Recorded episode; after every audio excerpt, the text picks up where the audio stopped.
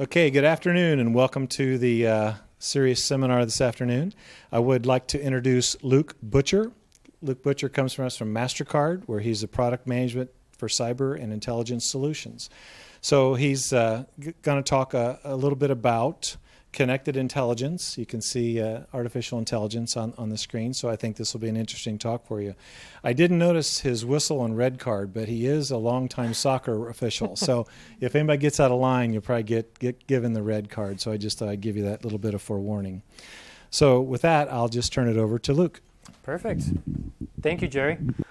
Yes, and I will kick off and talk today a little bit about what artificial intelligence and its application looks like MasterCard today, and what where we envision it going. And you know, that's kind of the piece that I talk about, a connected data, a repository, at least of joined data, where you can, you know, leverage algorithms to pick up themes and contexts.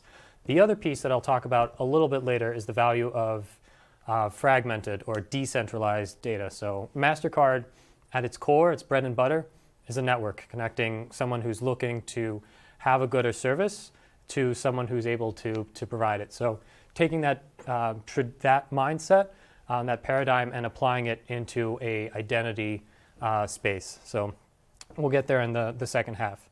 So the first piece is around artificial intelligence within MasterCard. So this is not a foreign concept to MasterCard. We've had data scientists and people working in an artificial intelligence niche for many years. Traditionally, it's been in a fraud capacity.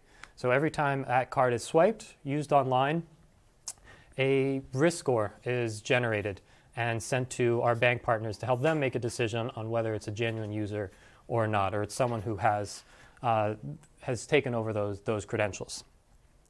So it's been a fairly niche part of our organization. It's certainly an important part, but a niche part of our organization. And we're now at this stage where we really need to work across the business to help the rest of the business that traditionally hasn't had to touch artificial intelligence, didn't have to understand artificial intelligence, and really bring them up to speed. Because we are at this point where we see a lot of value and potential in this space, but you really need the business owners who understand their day-to-day life, the problems of the business that they face, and for them to have enough understanding of artificial intelligence to see the application. And conversely, you need that side of the business to be able to educate those with the skills to develop the relevant applications and algorithms to understand the problems of the business, to really find some middle ground, to even find some of these case studies. And why is this kind of a priority? So this is how across the organization is really thinking and seeing the application of artificial intelligence. We consider it kind of the third digital transformation across the industry, across the ecosystem. And when we talk about a transformation, that means, from our standpoint, it's a change that goes beyond the institutions that you traditionally think about it. So in the 1980s, when we talk about the proliferation of computers, right? That was not just a transformation that impacted the Microsofts, the Apples of the world. It's hard to imagine a single company, organization, school that doesn't have a computer today to maximize the potential and productivity of the workforce, students, anyone who's a part of that, those institutions. That kind of next wave is the internet. If you had kind of gone a few years prior and speaking to individual consumers, kind of hard to have any of them say with any degree of certainty or confidence that they would ever make a purchase without seeing, feeling, and trying something on. And yet we still have the Zappos and the Amazons who are not just entering a space, but potentially are currently transforming what retail looks like in today's edge. So that's really what we mean by transformation, of really redefining of everyone who has to play in this economy. And finally, we get to this proliferation of artificial intelligence. When you're able to predict better, it has meaningful impacts to the bottom lines and the decisions that these organizations make. And we think we're at the very cusp of that, and it's part of why it's a heightened importance to MasterCard. So why now and why for MasterCard? So the real value of artificial intelligence all the way from machine learning to a deep learning perspective comes as these three pieces kind of feed off of each other, and each of them really grow.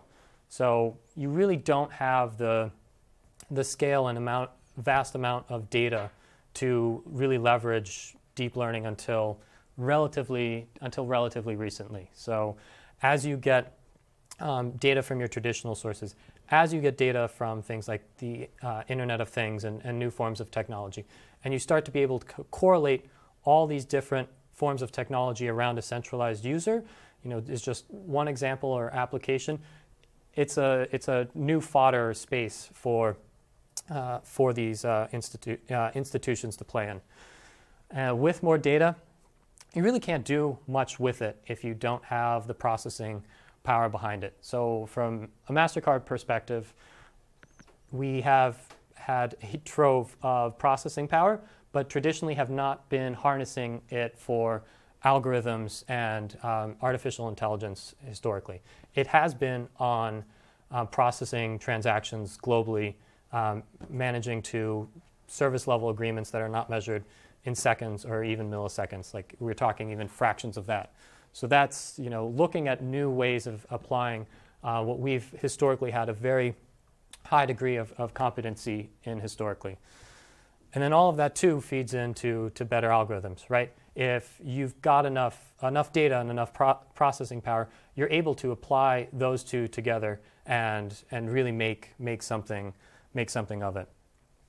And then the graph on the right of the slide came from one of Google's co-founders of the Google Brain, which is there is a diminishing margin of return when it comes definitely to human learning. To no one's surprise, you can, as much incremental data as you add in there, there's only going to be so much incremental value you'll generate out. Machine learning really relies on the structures that you're able to place on that incremental data. So there too is a diminishing margin of return.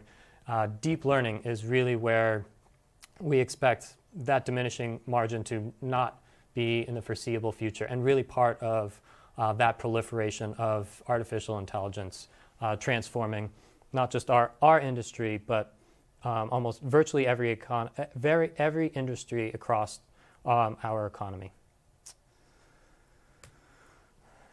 Now, so for some of the fun pieces, the application of it today within MasterCard. So today we've identified around 130 different use cases and use cases for it within MasterCard. I touched upon a little bit around fraud detection. So our banks report in fraud to us, and historically we've used that fraud data and correlated to transactional level trends to estimate and try and predict what type of risk vectors translate into fraud.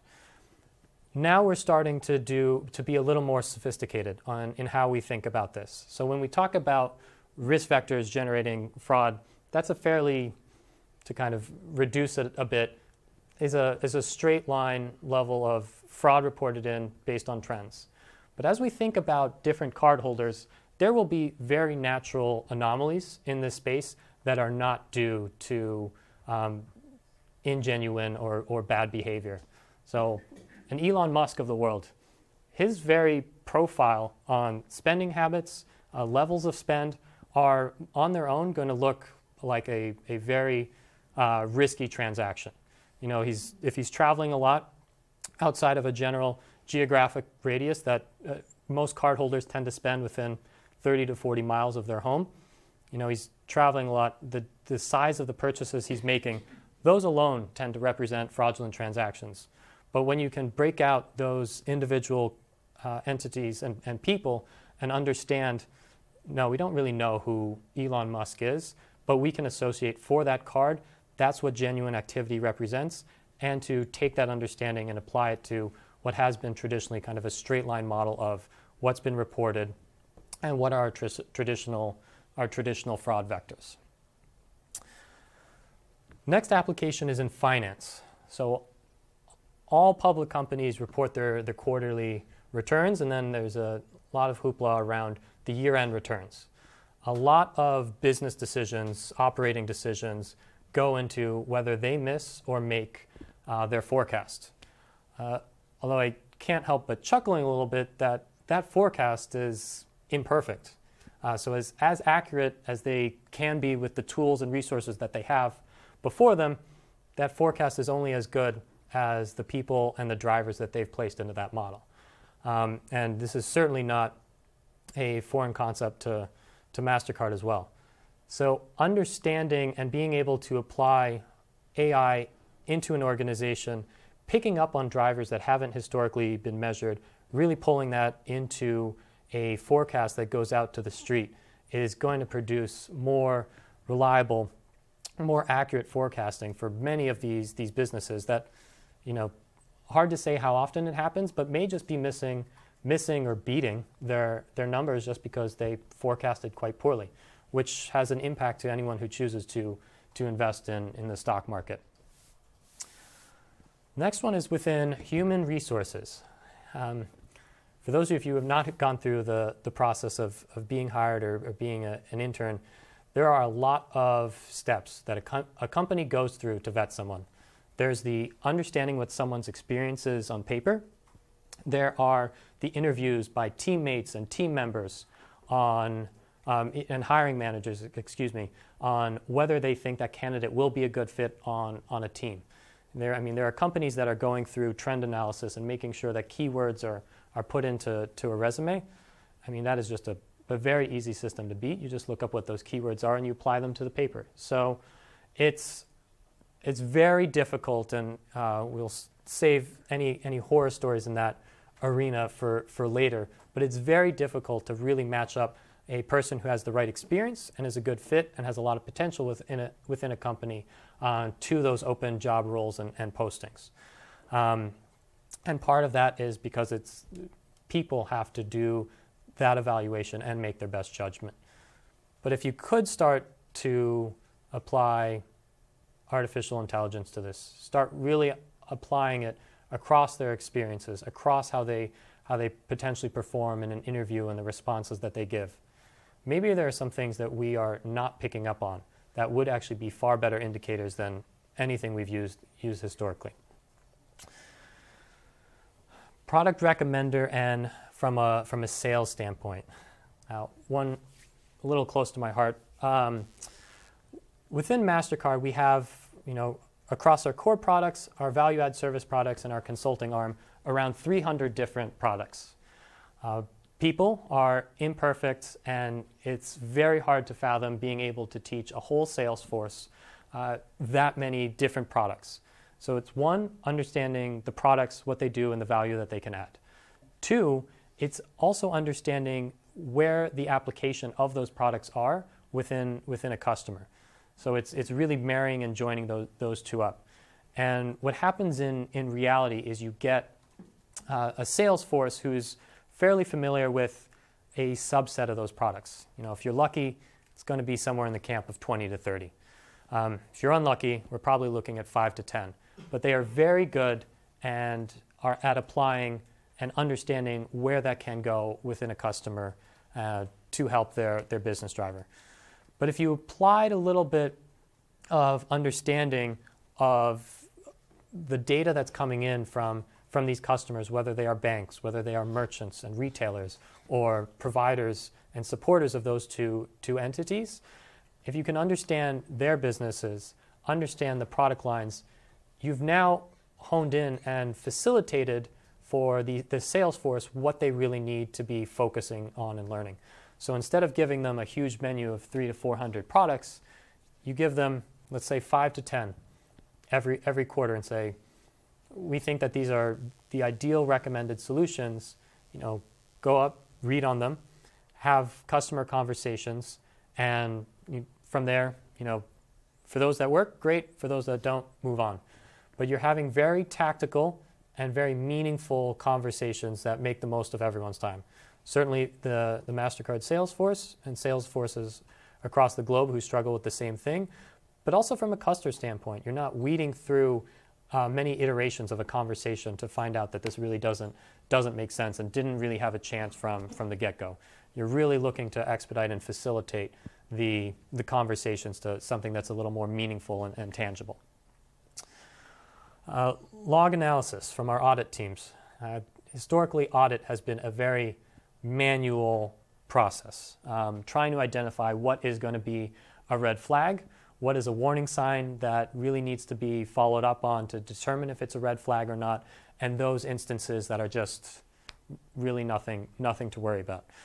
But it's a process that people continue to invest millions in because of the risk. Our legal arm is certainly not at risk of job security because of this, but the applications of artificial intelligence and understanding what red flags we knew of historically and finding and catching them sooner, as well as ones we had never identified before, and really applying that to our business and getting ahead of a curve of something that could be potentially quite dangerous or disastrous, or at least quite costly to an organization. The final one is social media trend analysis. So MasterCard is a B2B organization. We, despite that brand on the front of the card, we tend to be behind the scenes and try to keep it that way. The problem with that is we don't have firsthand reactions or insights into what's necessarily happening with cardholders. So if something fails and something goes wrong, and for some reason our redundant systems and platforms didn't catch it, didn't pick up on it, for whatever reason, we have to really rely on consumer sentiment to catch these problems, which is not a great way to run a business. Because the way this works is something goes wrong. Cardholder looks to make a transaction, and it doesn't go through. That's the voice of one. Calls into a bank, complains about it. Probably nothing else happens. Now maybe dozens it happens to. And ideally at this point, the bank says, OK, actually, there is a problem. Let me reach out to MasterCard. Likely, it's dozens on dozens, if not hundreds, of people who are impacted before a problem and firestorm is created. So where we can get ahead, where we can understand, where we can catch these trends even faster without relying on intermediary parties to catch it for us, the better. Again, where we can be proactive on these front lines really helps us get ahead of the curve, mitigate costs from remediation and damages that we need to resolve, and allows us a little more time and flexibility in fixing problems before they escalate. And this is just kind of a summary slide on, it's machine learning is really not taking away anyone's jobs. It's just really transforming them and changing what they mean. So it really takes individuals who understand the business, understand the problems, to be able to apply that and see the opportunities within artificial intelligence to make everyone's lives better. And it's also on the flip side, those with the technical skills to operationalize it, to understand the business, to find where those applications are. So that's really artificial intelligence within MasterCard. So that you can only draw correlations and causations when you have all the data at your fingertips, or at least have needles out there to pick up on it. However, mentioned a bit earlier that MasterCard's bread and butter is actually just being a network and connecting multiple parties to each other. And there is still a lot of value in that. There is a lot of value in not being a honeypot of information, being a prime source or target for that. And one of those chief opportunities we see in this is around digital identity. And there's a few trends that are driving this. One is identity verification upon setup. So this could be everything from new bank accounts that you need to set up for. You need to verify who you are when you register for school, for classes. You need to register for this when we talk about a gig economy. I sure want to be confident that the Lyfts and Ubers of the world have done some form of check before I'm getting into a car with someone driving at 60 miles per hour. there is the expectation, right? It's a digital space in which you're verifying your identity. There's a consumer expectation that it's seamless, it's secure, and it's a very private experience. You know, we've certainly seen a few institutions misuse that information before. So how do you help maintain that consumer trust when you're trying to verify their identity across a few organizations? There's also this idea that connected devices is not making this job any easier with the Alexas, the Google Homes in the world. Those have even fewer ways of being able to identify a person who is who they say they are. But you can make purchases on those devices. Shortly, they'll be able to make financial decisions, logging into banks, making high-risk transactions, and understanding who you are is going to be crucial for those devices. The other one is around regulation. So GDPR, for those who are not familiar, is a European regulation around putting control of a consumer's data into their hands. So at its core, a consumer can go to any institution, from a bank to a merchant who's holding their data, and say, I don't want you to be holding any, I don't want you to have any of the historical data that you have on me to be making decisions either broadly or about me specifically. But there's, on the converse side, there's also this idea of leveling a playing field. It's very difficult for a startup or a new institution or an old institution who just hasn't historically had access to this data come into a space when they're a newcomer, right? A bank, a credit scoring agency are these stalwarts who have had and been able to look at this data for years, decades. Someone who's new and wants to offer new services, a new way to score credit, is never going to be able to compete if we've kind of centralized all this data into a group of a few institutions and given them a lot of power. I will pick and choose some of these so we don't iterate through each one of these. The 7.5 billion user.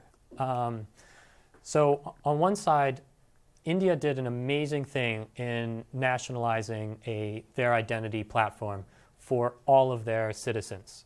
So historically, the base of the pyramid are the ones who are most unlikely to be able to identify themselves digitally, but they're also the ones who are most likely to need whatever they are verifying their identity for. That infrastructure, those social services, those are the platforms that those at that base of the pyramid struggle to connect with, are the ones who also need it the most. So India did a phenomenal thing, registered all their citizens, got biometric data on them, but it also prevents, it's also a risk, right? That the government now holds a very rich repository of information that is an absolute gold mine and honeypot that they have to be very careful with now going forward, and making sure that they are very secure in how they manage that data, the third parties that have access to it, and the third parties that need to use that data to verify those individuals. And so it certainly provides a risk in that space. So not surprisingly, we expect that our vision of digital identity to be something that's very simple, something very accessible. In today's day and age, most have a smartphone, but especially my India example, not always. But you know, providing some form of infrastructure or access to this that's simple, safe. But what's also unique is giving the consumer more say and more control in how they do it. So I'll probably spend most of the time on this piece, which is really how we envision this operating and working. So in the middle, there are two entities. One is the customer, who's got this need to identify and verify themselves, either for the first time or on an ongoing basis, depending on the relationship that they have. The second is MasterCard sees itself there as the connector of all these different institutions. So we do not want to be this honeypot. We merely want to be the rails connecting these institutions. So we'll be the rails. We'll create a uniform and standardized process for an exchange of this information, but we really don't want to hold it don't want to have access to this and be our own honeypot. We've got certainly enough problems with people trying to penetrate our systems today. We're not really looking to add even more fuel to the fire. So it might make sense to walk through a example of this, walking through each of these players.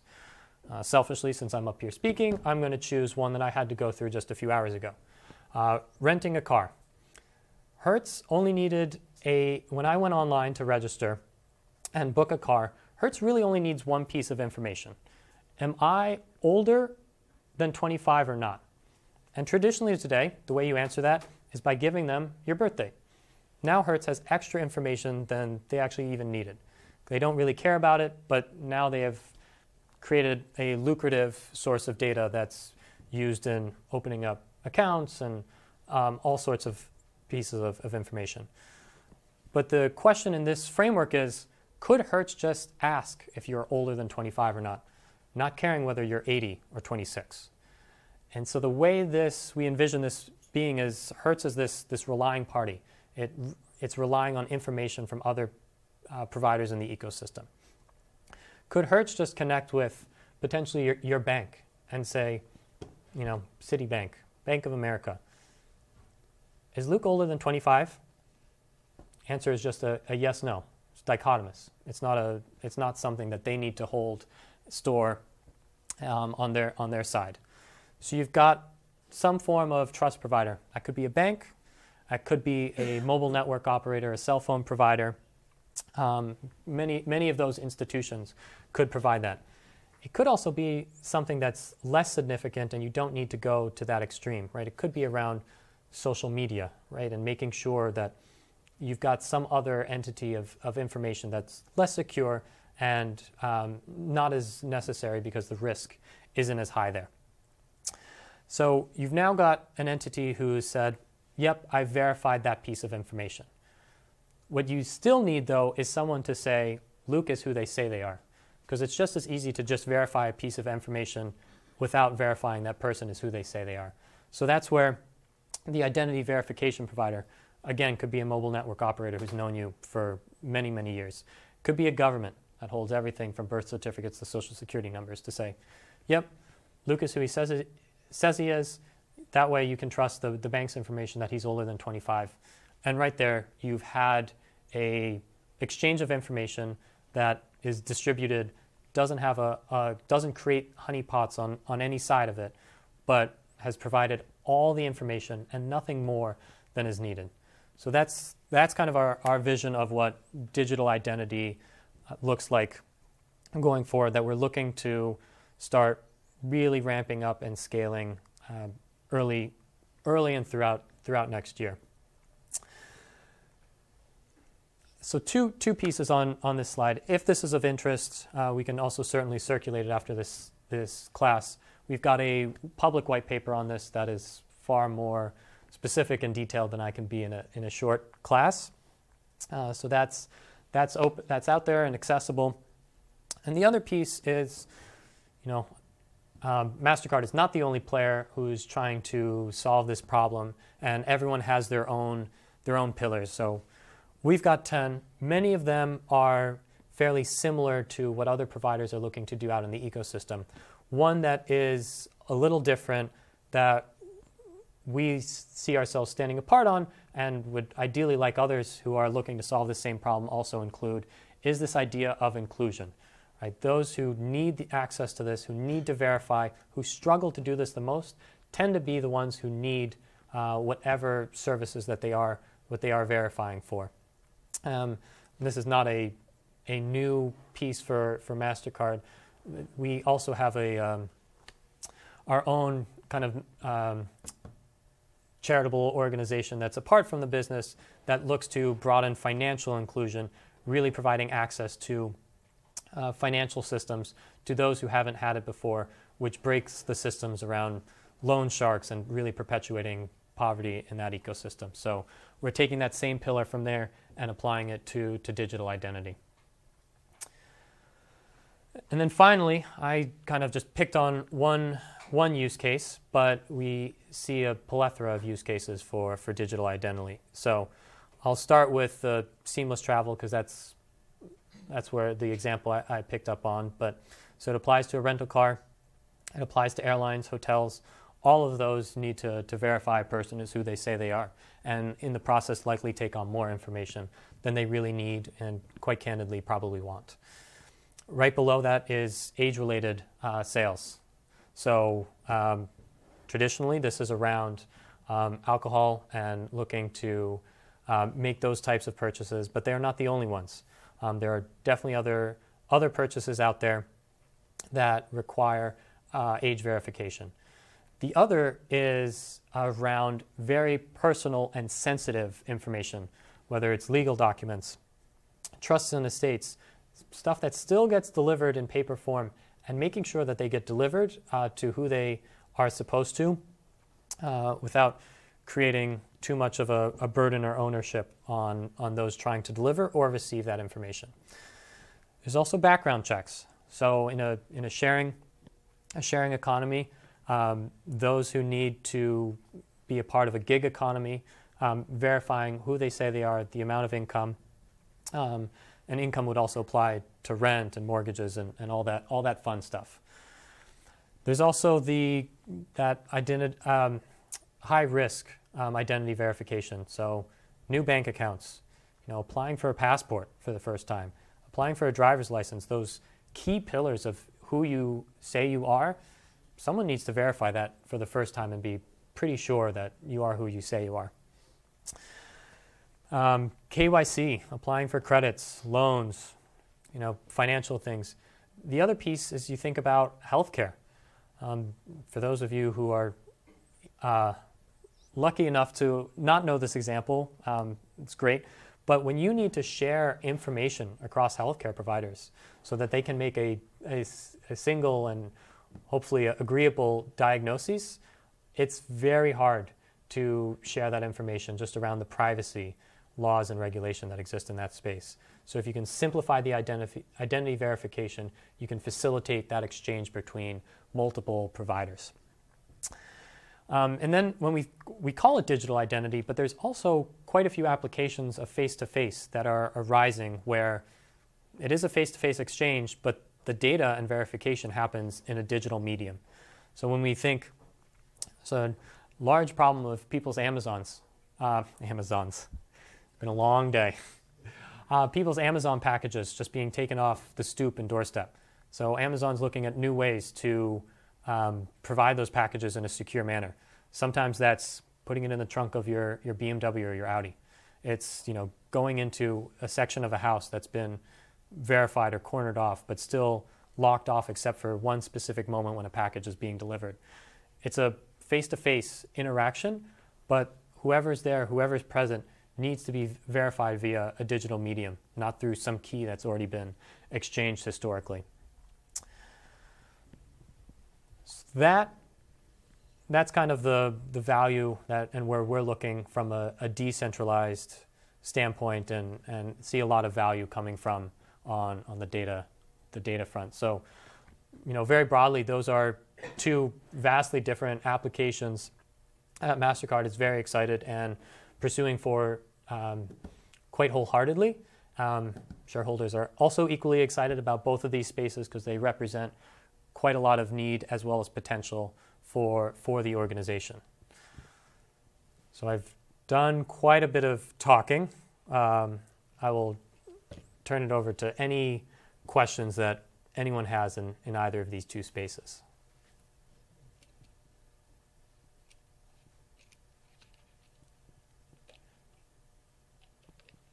It's either a sign that I did that very well or very poorly.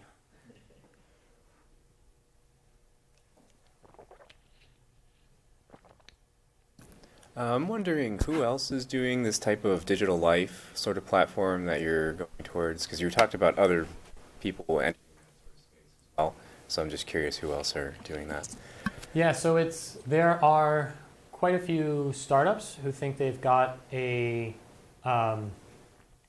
new view or a few perception in this space that they're certainly trudging forward with it. So you've got that end of the spectrum, But you've also got, no, not really governments. They're just kind of behind the curve. But you've got people who have this rich data who actually exhibit a lot of potential in this space. So the mobile network operators of the world are looking to do this. And you've also got entities kind of in between who struggle with this problem but also could be part of the solution to it. So without naming anyone, entities who have a lot of rich data on your social media, for instance, are also starting to explore, do they tackle this space directly, or do they work with entities like MasterCard or some of these other providers in a shared ecosystem? So without naming names, it's kind of a wide swath of organizations looking to solve this problem. In the future, do you see blockchain technology moving into this space in part? It's a fair question. Not financially, but just in information sharing. Absolutely. So not covered today, but we certainly have a whole group who's working on blockchain and its varying applications. So to your point, I'm tempted to jump the gun and talk about payment, but there is definitely application for it in a digital exchange. So when we talk about how this data is shared and the mediums it's shared, I will not, make forward-looking statements, but a medium for that could be blockchain, right? And standardizing the protocols that these different institutions are using to exchange that information. So the applications and how this gets executed are, we're not limiting ourselves in any regard within that space.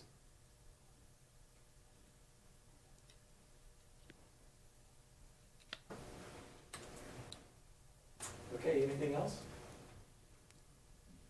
If not, let's thank our speaker. Thanks, Luke. Perfect. Thank you, everyone.